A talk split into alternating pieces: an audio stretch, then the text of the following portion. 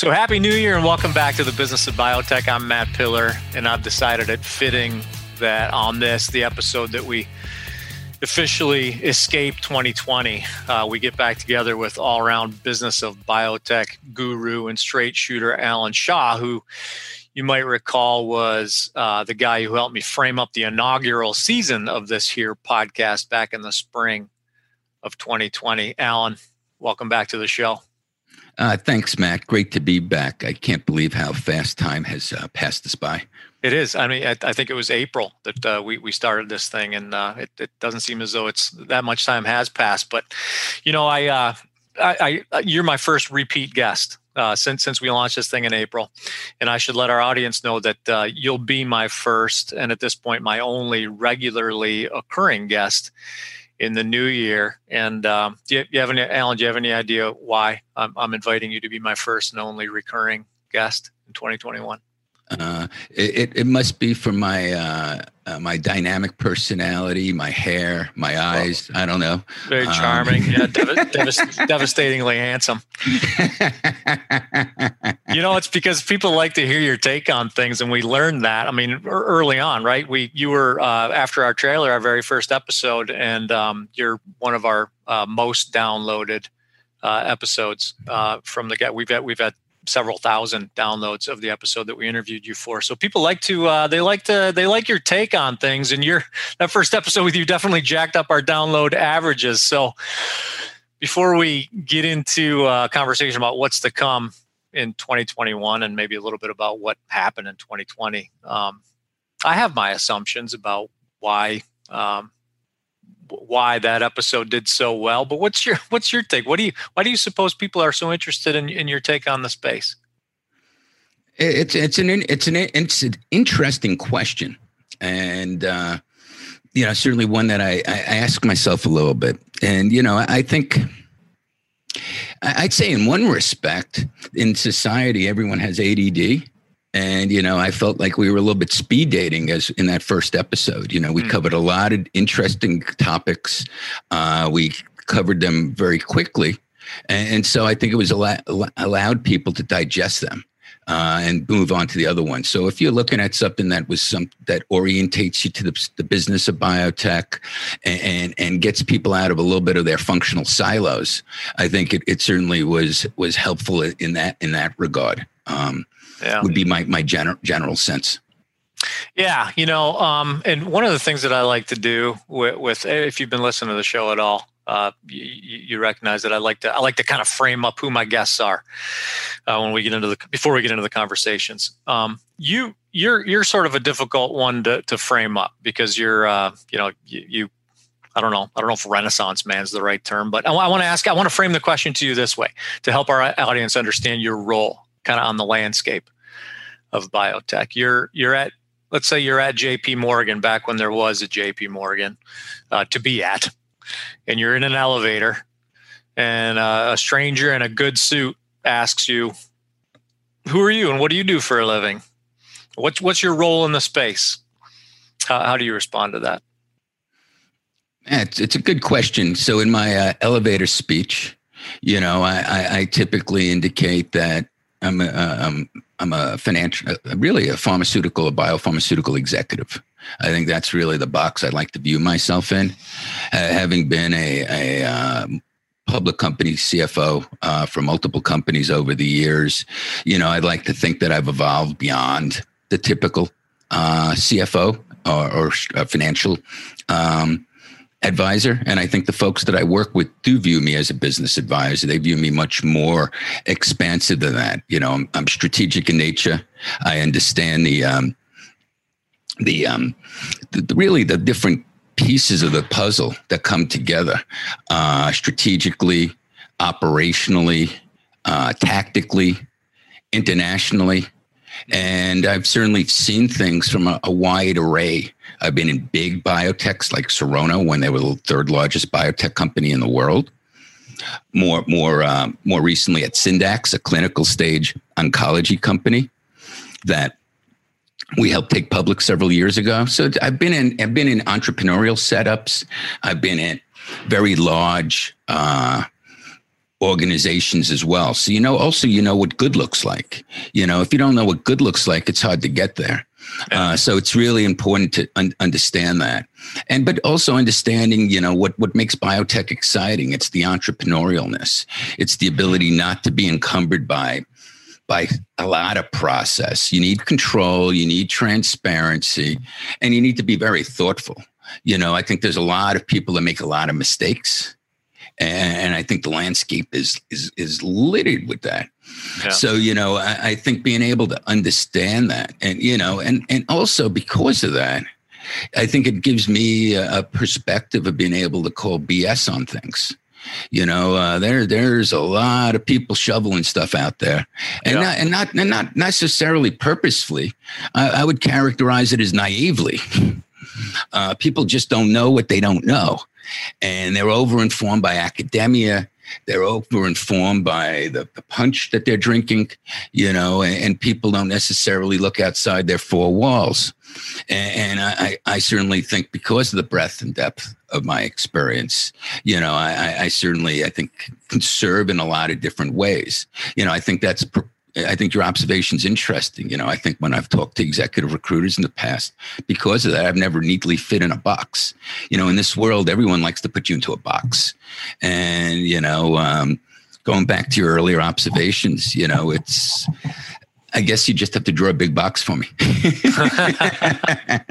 what is that? What does that box entail right now? Tell, tell me, uh, catch me up on the, the projects you're working on. I read, um, I think I, I, just read recently that you sign on with uh, well, depending on your, uh, I, I, guess your geographic area, it's either portage or portage, maybe if you're French Canadian, uh, in the CFO capacity. Tell us about that and what else you're working on of late. Nah, cer- certainly. Uh, I often like to quip that if you know if you buy the stock, you can call it whatever you want.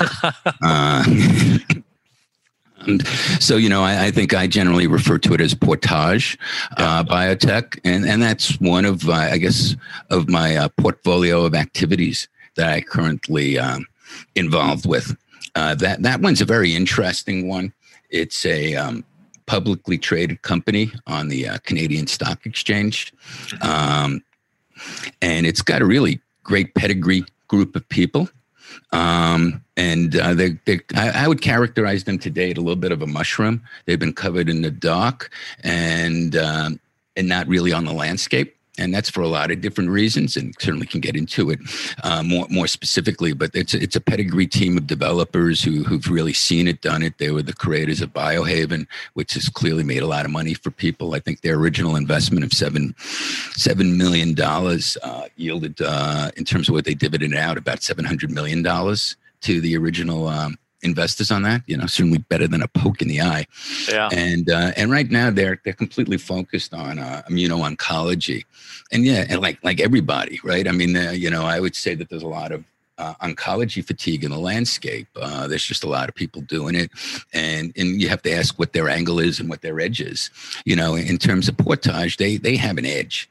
Um, the, basically the folks leading that went up was the old BMS IO uh, development team. These are the guys that were involved with getting Opdivo, Yervoy approved. They did the Medarex acquisition, and, and they have a really, really, really thoughtful approach to to uh, development uh, very risk adjusted. You know, you used one experiment to inform the other, and you don't put any more money into it until you've demonstrated uh, progress and, and, satisfied the certain questions that need to be answered. You know, I think a lot of times people conduct studies and they ask, and they don't um, um, necessarily know why they're doing the experiment. You know, yeah. what are the answers that you're looking to? Uh, the, what questions are you looking to answer? So, uh, you know, they they've been incredibly capital efficient with their development, and you know, I recently joined them because I thought there was an opportunity to really shine a light on this thing, to expand the investor base. You know, to up, uplifts them to mm-hmm. uh, to an exchange such as Nasdaq, and, and, to really start to be able to um, lower our cost of capital because I think really one of the gating factors on this company has been its access to capital. And I think if we can get that down cost effectively, uh, the CEO over there has an, uh, a really an uncanny ability to access really, really uh, interesting, focused uh, programs, and it's really based on the knowledge that they developed, you know, o- over the years. So that that's that's a company that I'm pretty jazzed about, and, yeah. and why I got involved with them. I'm also um, involved with a company called Sirnaomics, also serve as their CFO. That's an RNAi uh, company. Uh, clearly, one of the modalities of the day, yeah. um, with, without question. And, and, you know, my perspective on that is that you know, similar to the antibody phenomenon that we saw, you know, a decade or so ago. You know, at the end of the day, really, it didn't matter who you were. All those guys won. And I think RNAi uh, is going to be similar to that. We're seeing that in terms of the life cycle management shift in pharma. The deals are clearly there that that speak to it.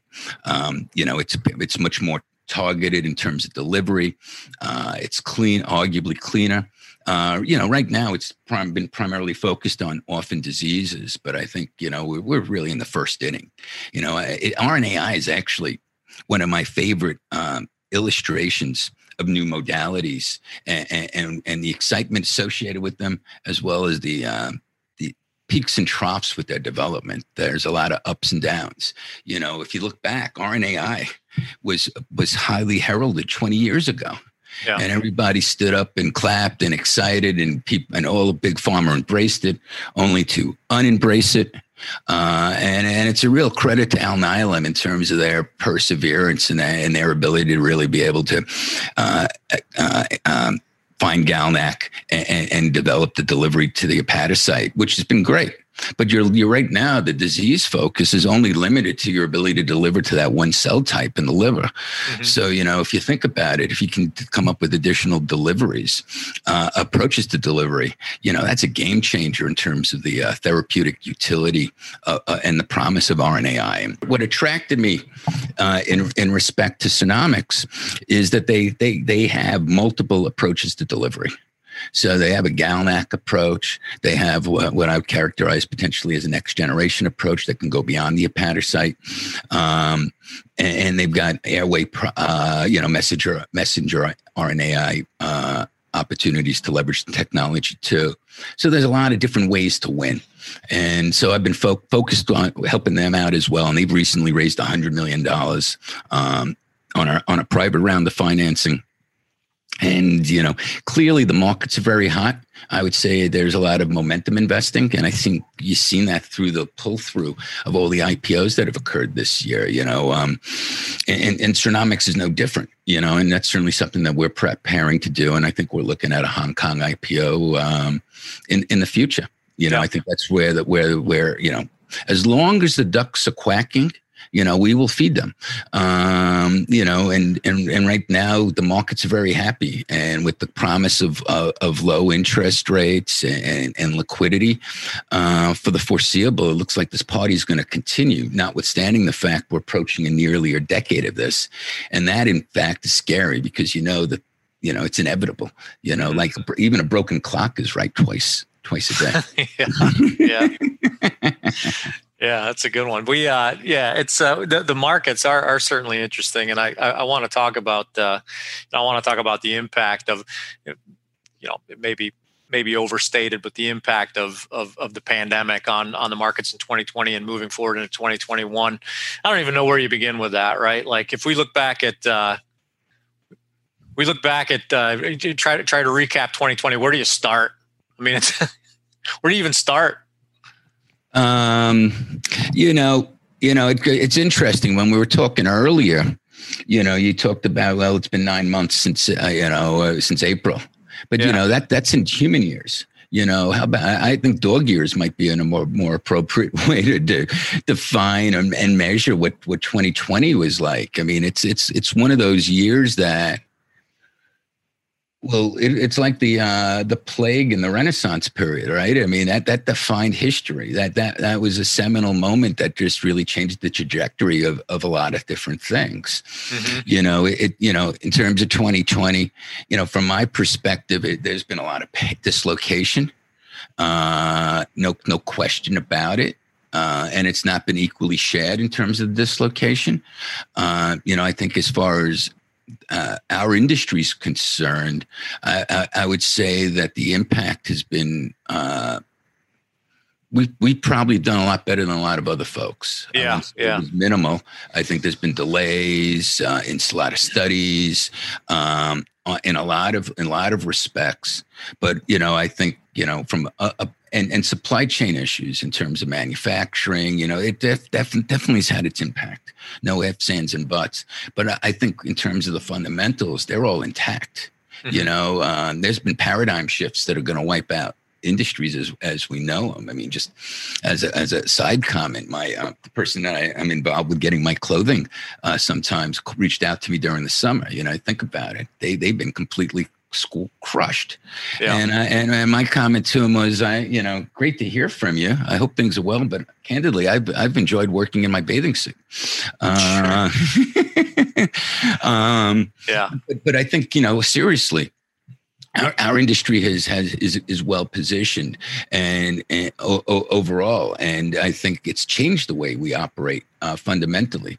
You know, I think we, uh, if you think about all the efficiency gained from from the pandemic, you know, I'm not commuting, I'm not traveling. If I have a board meeting in China, I can have dinner with my family and then go upstairs and and, and attend the meeting and, and and still continue to work as opposed to spending three days. Um, getting to the meeting and back again. So you know, there there's a, I, um, also a team building. You know, I, I think this is really, really, really, really important because I think we are going back to my comment earlier about paradigm shifts. I think fundamentally the way we work has changed. Yeah. Uh, um, and I think that that's an, a, an opportunity. It, it, creates challenges too. Uh, a lot of challenges in terms of how do you maintain connectivity? How do you keep everybody on the same page, rowing in the same direction? Much easier said than done. Sure. Yeah, we saw that this morning when I, I we, we sent you a microphone and we spent 20 minutes trying to get our, our audio squared away right for, the, for this call. You uh, you know you, you mentioned the fundamental change. Um, how much of the how much of the change that you that we've seen, I guess, in the last 9, 10, 12 months do you anticipate will will stick? What will stick and what will kind of revert back to pre, you know, pre COVID days? Um, no, it's an it's a really an interesting question.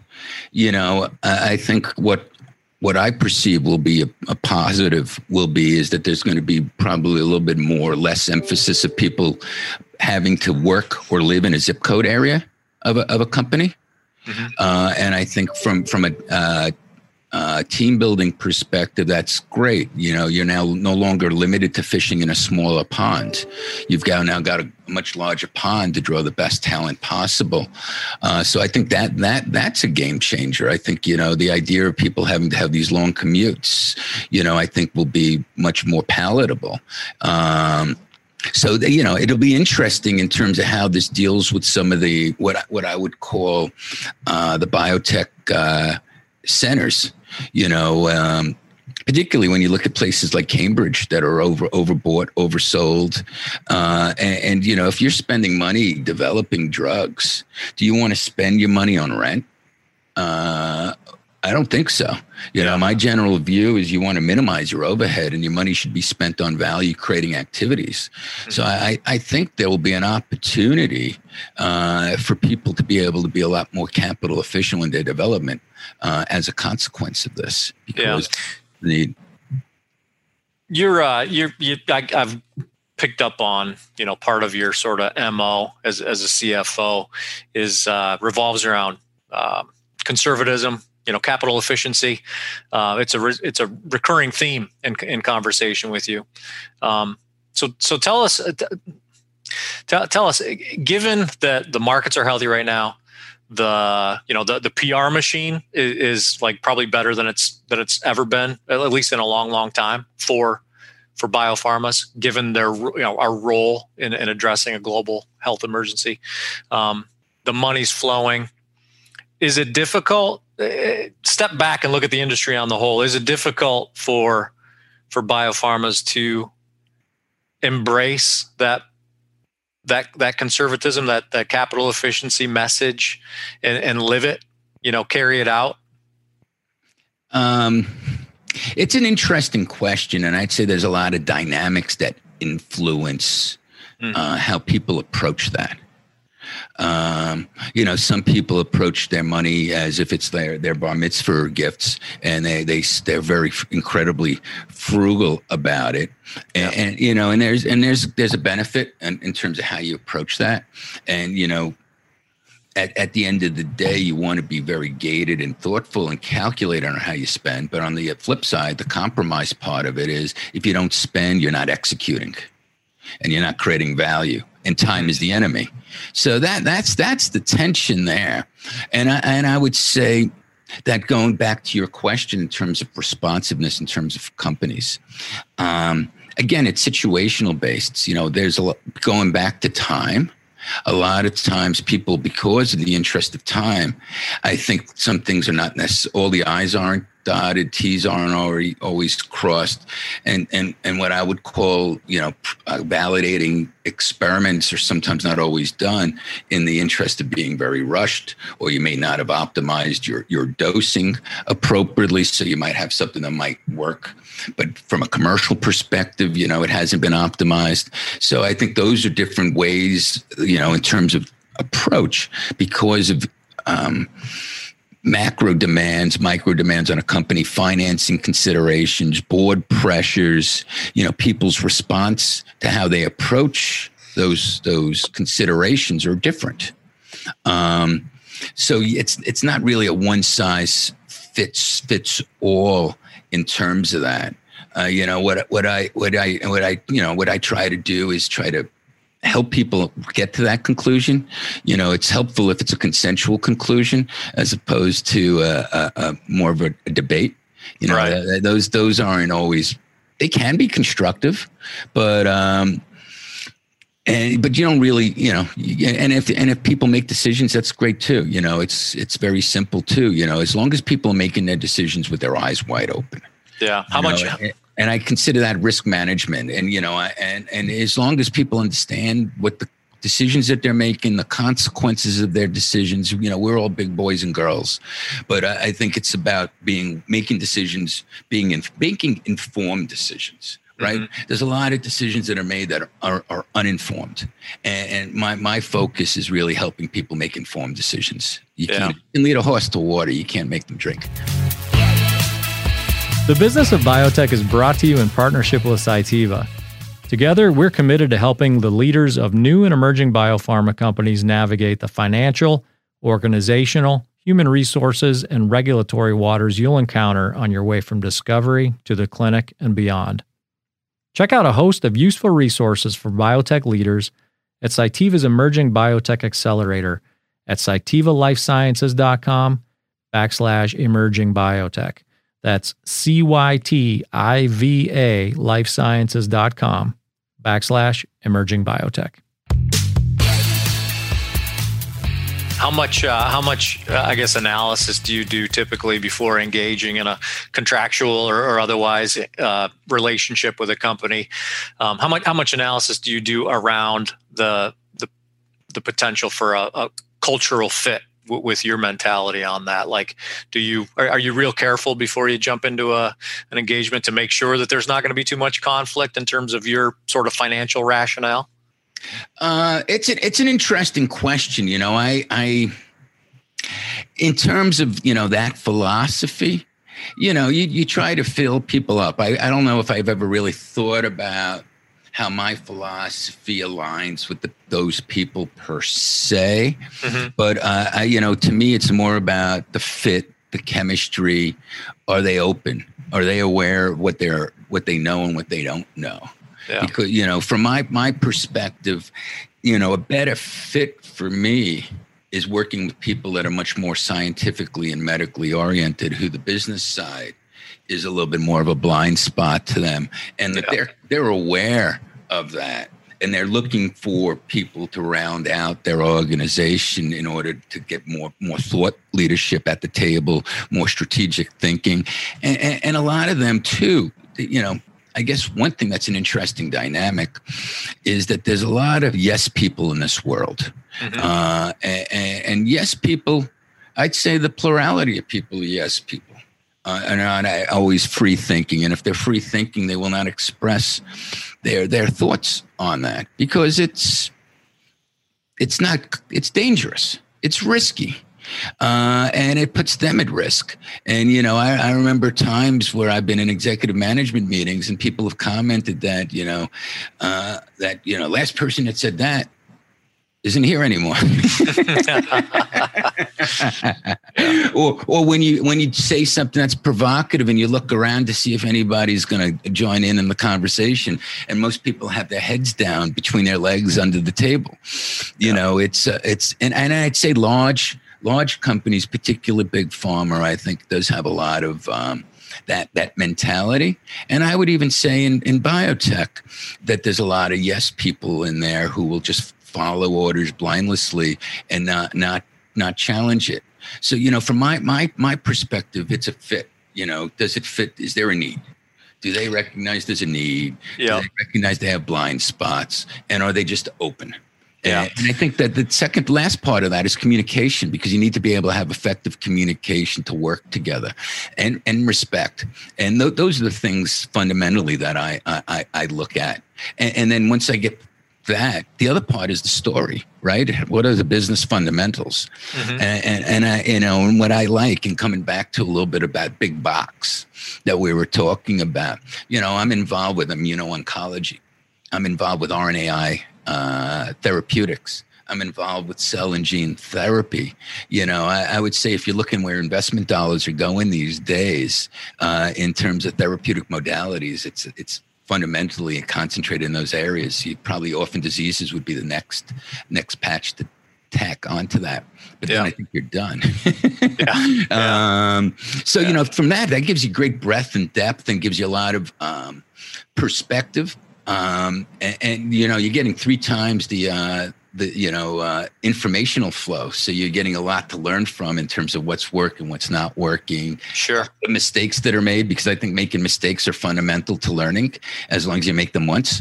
Um, and i like learning from other people's mistakes and there's a lot of them to learn from. Yeah. Uh, and to me that's the shortest distance between two points is a shortcut so if you can learn from other people's mistakes think about all the time that you've gained um, at yeah. the end of the day and, and it also increases your relevancy so when you're dealing with bankers, you're dealing with lawyers, you're dealing with investor relations, you're dealing with investors. You know, you're just in, in the flow. And, and I think all of that feeds on itself. And maybe yeah. part of that also goes back to answering some of the questions that you posed to me earlier. Yeah. What uh, I want to get into uh, into some of those modalities as well, because um, it kind of jives with what we're doing with this podcast heading into into the new year. But um, before we do that, what so if you if you look at a, a new emerging, you know, let's say preclinical to early early clinical stage biotech, is there a is there a I guess um, an understood phase or or a particular uh, stage in the company life cycle where it makes the most or better sense to bring Alan Shaw or an Alan Shaw like persona on board? It's uh, it's a it's a it's a great question.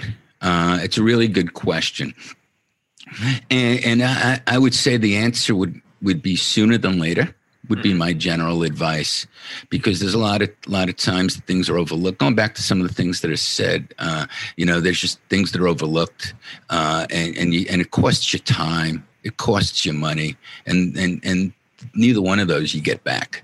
Yeah. So you know, uh, so bringing somebody on, and, and and it's kind of akin to, you know, some people like can't afford the cow, but you know, you, should, you can certainly buy a steak. And, and I think you know that that that's sometimes all that's required at the beginning. You yeah. know, kind of going back to the box. You know, more of a, an advisor uh, to help you with some of your capital formation, thinking about your resource allocation, you know, the prioritizations there. Um, and, help you leverage your, your own abilities uh, because you know you don't want the Wizard of Oz, you know, who's the man man of Grail behind the curtain. So you you know you do need some of that. So you know what I what I, I, generally advise or coach is that you know somebody like I could potentially come in, uh, at, you know, on some sort of steak basis, you know, a slice of me, and uh, and then what you can do, but what you need to do is you need to make sure that your trains are the trains are running. So you know, and I think there's a lot of cost effective um, ways to keep the, the, the, the trains running, the, the, the bills getting paid, and then ultimately, you know, some level of books and records. You want to know, you know, how you're doing against plan and not a lot. You know, again, going back to my earlier comment, you don't want to spend a lot of money on overhead. Uh, right. That's not where the value gets uh, generated at the end of the day. But you, you do want to have it so it's, you know, it's, it's somewhat um, reasonable. And then as, as things evolve, you can make it more sophisticated as, as, as needed. You know, um, the interesting thing is, you know, my model, a lot of it is a lot of people I, I think I'm working with, it's kind of a, a rent to own. So there, there's a day of reckoning, I guess. you can only take so much before you got to make the big decision, right? absolutely. Ab- absolutely. Yeah. But it, it does give you what I, I would call the ultimate in, in, in optionality. Yeah. Um, in terms of, you know, de-risking. And it's an interesting question, one that comes up at home you know do you want to go in house for one company or do you continue doing what you're doing? And you know and I, I, would say my fiduciary responsibility rests with my my family my personal stakeholders. Mm-hmm. and, and so therefore you know never say never. I would just say the bar is certainly higher if i was to go into a, a, a permanent operating role, whatever that sure. role might be. And I don't know if CFO would be what I would, you know, maybe I would raise the bar on that yeah. if I was to consider that. But uh, you know, I would say that on the on the other side, I like having the portfolio of activities when you consider the industrial jeopardies. Uh, not ha- you know, and you see how well others do with a portfolio approach. It's time tested. Yeah. You know, it's it's. I, I like um, not having all my eggs in one basket and continuing to collect lottery tickets. You know, you only need one to win. Sure. Yeah. Yeah. no, and one of those baskets that you you referenced uh, a, a, little bit ago was was Cell and Gene as being a you know a pretty hot area that's a, a good good pivot point for us because we're uh, we're going to spend the next several episodes between now and the next time you and I talk um, on a, a, business of biotech cell and gene mini series. I've invited our chief editor of our uh, cell and gene site, Erin Harris, to join me co-hosting this the cell and gene mini series. We're going to spend our time talking with the CEOs of some pretty exciting cell and gene companies like Orchard Therapeutics and Lineage Cell Therapeutics and uh, Axovant, which is now uh, Biother- uh, Cell and Gene Therapies, I think they're called now, um, and more, uh, a, a, bunch of these companies. So, what's your take? You know, you mentioned it as, as being among the modalities that uh, you know you consider hot right now. What's your take on that space in 2021, cell and gene and beyond? Where's that going? It is, uh, you know, we entered, you know, entered 2020 with a lot of promise and uh, expectation in that.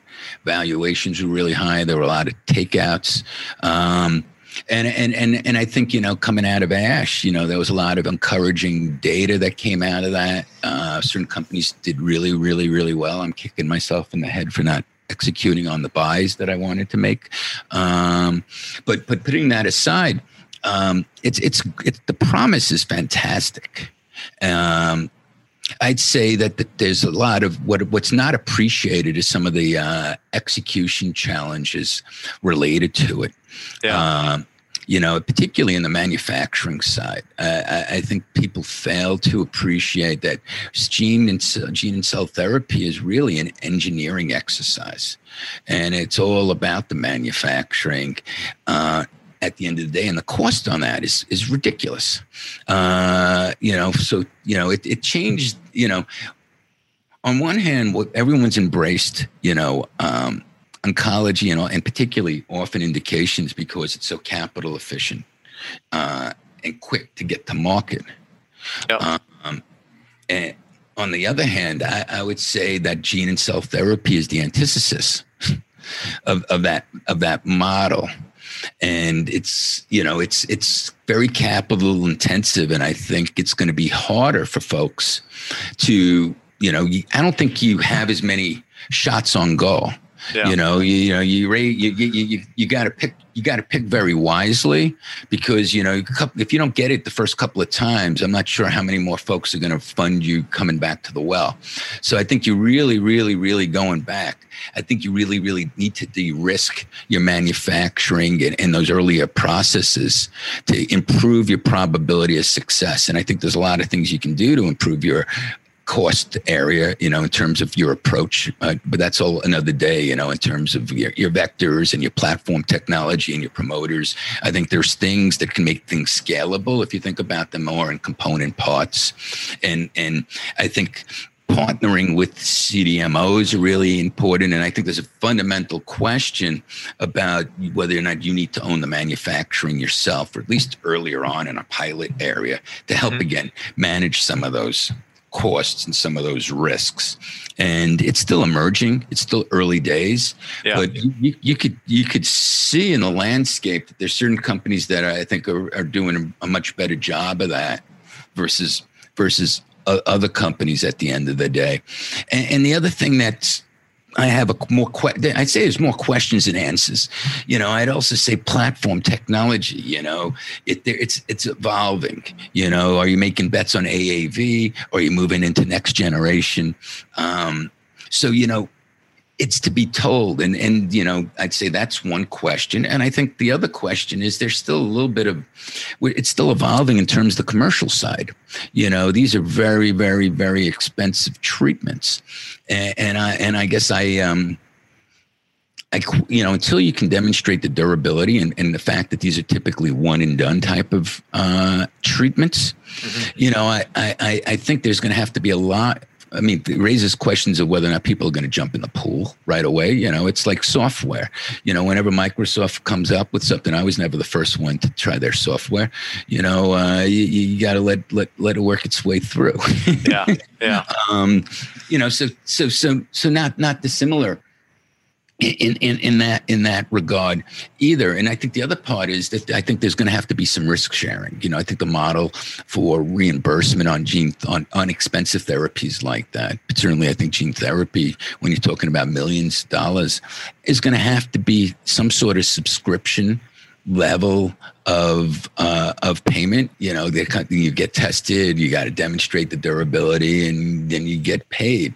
And, and I and you know, you also have to work that out with insurance companies too, because of you know the portability of insurance. You know, because of the way we administer insurance, that becomes very sticky. So you need to figure, and and, and I think that's again, I think the subscription model is the only way you're going to get around that because who is going to pay if people are going to turn their insurance over, you know, every three to five years, you know, similar to employment uh, turnover rates. Mm-hmm. Um, you know, why would somebody shell out $2 million today to cure you, ho- uh, hopefully, when the benefit's going to be to other people over time? Right. So you need to you need to that's why i think a subscription model is really the only way to go on that. And you still got to figure out how, how you pass the baton. So when you uh, change insurance this guy knows you're coming with an insurance liability of, of x y and z. Right. Uh, you know sorry uh, we're, we're, we're closed today. Yeah yeah that's yeah. That's some significant liability there for sure. Yeah. Yes. So th- those those are those are some of the you know uh, 30,000 feet uh, thoughts about that the sector. Again, exciting. But mm-hmm. going back to what I said earlier about RNAi, it took us 20 years to get there, and we're in the backwaters of, of biotech development for for forever. Yeah. Uh, Persona and Grata, you know, Merck exited, Roche exited. You know, if you look at it, it'd be funny. You could almost right draw a circle in terms of how these companies have gone 360. Mm-hmm. So you know, gene therapy did have issues 20 years ago too. Uh, this is really gene therapy 2, 2.0, but I think we're still in the early innings. Yeah. Uh, but the promise is is is fantastic, and I, I think also strategically, you know, I think Big Pharma is really thinking about, you know, where they fit in on all of this. And if you if you observe what they're doing, they're not developing it in house for all intents and purposes. They're buying into it, and I think that was what we saw at the beginning of the year. And uh, I would anticipate we'll see that again. I think right now people are probably looking for some of these programs to be a little bit more de risked. Mm-hmm. But you know, I think some you know some of the companies uh, like Rocket Pharmaceuticals is, in my view, is, is crushing it, and they've taken a very interesting approach. You know, they haven't really embraced the platform; they've been very agnostic in terms of that. So I think that that's it doesn't box you in. Yeah. And um, and they they've started to invest in manufacturing. So you know, I, I have um, uh, yeah. I have a lot of respect for what Gaurav is doing over there. Yeah, he's uh, a good plug there. He's one of my one of my early guests on the podcast. Looking forward to having him back. Ah, very cool. Yeah, very good cool. interview. Um, all right, we need to start wrapping things up here, uh, Alan. But uh, I wanna I wanna get your take. You know, it's funny you think about we're, we're kicking the year off with this episode and we're talking about you know reflecting on 2020 looking forward to 2021 as if some magical door is going to close behind us and 2020 will be forever left in the dust. Yeah there are a lot of things changing. We've got political change. We've got you know the vaccine is is, is here now. There are you know some sort of clear uh, i guess maybe endpoints and, and new beginnings heading into the year. Um, but at the same time a lot of the you know skeletons in the closet from 2020 are going to follow us into the new year. With that kind of in mind as we make this at least calendar progression happen what should pre and early stage clinical founders be most excited about for biotech in 2021 and what should they mo- be most worried about no, that is it's a it's a good question. Good question. You know, I, I think uh, you know you're you're right. There's no magic switch. You know, we're going to wake up on January one, and maybe, maybe we'll be a little lightheaded. But other than that, no changes. Yeah. Um, I, I I would say you know it's. I think what's different is that in going into 2021, we effectively had the, the rug pulled out from under all of us. Uh, it was incredibly abrupt, and it was uh, uh, with significant force. Uh, I would say going into 2021, uh, I think we have our eyes wide open. I think we uh, we understand how business is now conducted, uh, whatever the new norm is going to be. You know, I think from a fundamental perspective, 2021 is is going to be, I think, more similar to 2020, but it's going to be at least. There. I think there's green shoots. I think there's there's a light at the end of the tunnel. You know, I think there's a lot of questions ahead of us in terms of how the vaccination process is all going to fundamentally play out in reality. Yeah. Um, but but you know, there's a lot of reasons to be incredibly encouraged uh, and and excited. And I think more specifically to your question about CEOs and folks is that the capital markets are are are, are flooded with liquidity, and there's really a great time to to to um, fund your businesses and, and, capitalize them appropriately. And, and this might be really an interesting time to, you know, take what you don't just take what you need. You know, I think people always take what they just need, and you never never anticipate that the the spigot's going to be shut off. But the, you know, these things come with with as as much quickness. You know, you know, right now uh, everything is premised on on no no zero inflation. You know, if there's some if inflation for whatever reason spikes up, and there's an inflation scare, that's that's going to cause that's going to cause people to sit up in their chairs. So you know, I think you got to you got to move quickly and expeditiously to get your capital. Uh, but the, you know, I, that that's something I'd be really really excited about, um, for sure. But I'd also also uh, coach you guys, counsel on the fact that there's also an incredible number of people out there with their hands out, you know, and and and therefore to be able to differentiate yourself uh, is is and demonstrate your competitive edge. You know that that is the most incredible thing, and and and answer two fundamental questions: why somebody should invest in you, and why now. Yeah. You know, those those those are critical, and you know you only got you know your, your initial introduction and going back to what I said, everyone's got ADD, so you want to make it snappy, you want to make it crisp, and you want to make it impactful. Yeah. Yeah, cool. What are you uh, What are you personally most excited about Be- beyond uh, spring rolling around again and getting back on the back on the beach and a surf rod back in your hands? what are you most What are you most excited about in 2021? You know, um, I, I, think I think the backdrop is really good and it's really exciting. So I think there's going to be a lot more partnerships. I think there's going to be a lot more M and A out there, and I think that all bodes well because those exits put more money back into the system, and and and and, with that, um, I think you know it kind of kind of refuels you know uh, what what people are doing. You know, I you know from in terms of some of the companies that I'm I'm involved with. You know, I'm looking forward to them to continue to uh, raise their visibility, to continue to uh, expand their their investor base, and really continuing to unlock value. Uh, on a number of different fronts. And, and it's all about, at the end of the day, it's all about patients. And if we, we can help accelerate development of, of meaningful uh, therapeutics that can really help improve the uh, the uh, the quality of life for for folks, then uh, I consider that a super win because all of those things ultimately manifest in, in value creation for everybody. Yeah, um, it's perfect alignment. Doing good yeah. by doing good. Awesome. Well, you know, we could uh, we could go on for hours, Alan. I feel like we could talk for hours, but this isn't the this isn't the Joe Rogan experience. So I I haven't we have we haven't tested the uh, we haven't tested the, the the capacity of our audience to to listen to a three hour podcast. So we're gonna have to wrap things up and uh, and revisit in a few weeks. But uh, as as always, thanks for coming on. I'm looking forward to our next chat. Nah, absolutely. This this was fun, uh, and I, I, look forward to uh, the next next episode. Definitely to be continued. Yep. Sounds good. We'll reflect on uh, our, our post Cell and Gene miniseries. You can reflect on the on the mistakes and the victories of our uh, of our guests over the course of the next few weeks. So awesome! Sounds like a plan. So that's Alan Shaw. I'm Matt Pillar, and this is the Business of Biotech. We're produced by Bioprocess Online in partnership with Cytiva. Cytiva is as dedicated to supporting new and emerging biopharmas as we are. And they prove it with an incredible set of resources for biopharma leaders at cytiva.com backslash emerging biotech. That's C-Y-T-I-V-A dot com backslash emerging biotech go check that out. Visit us at bioprocessonline.com and please sign up for my newsletter while you're there. In the meantime, if you like what you heard today, give us five stars. Thanks for listening.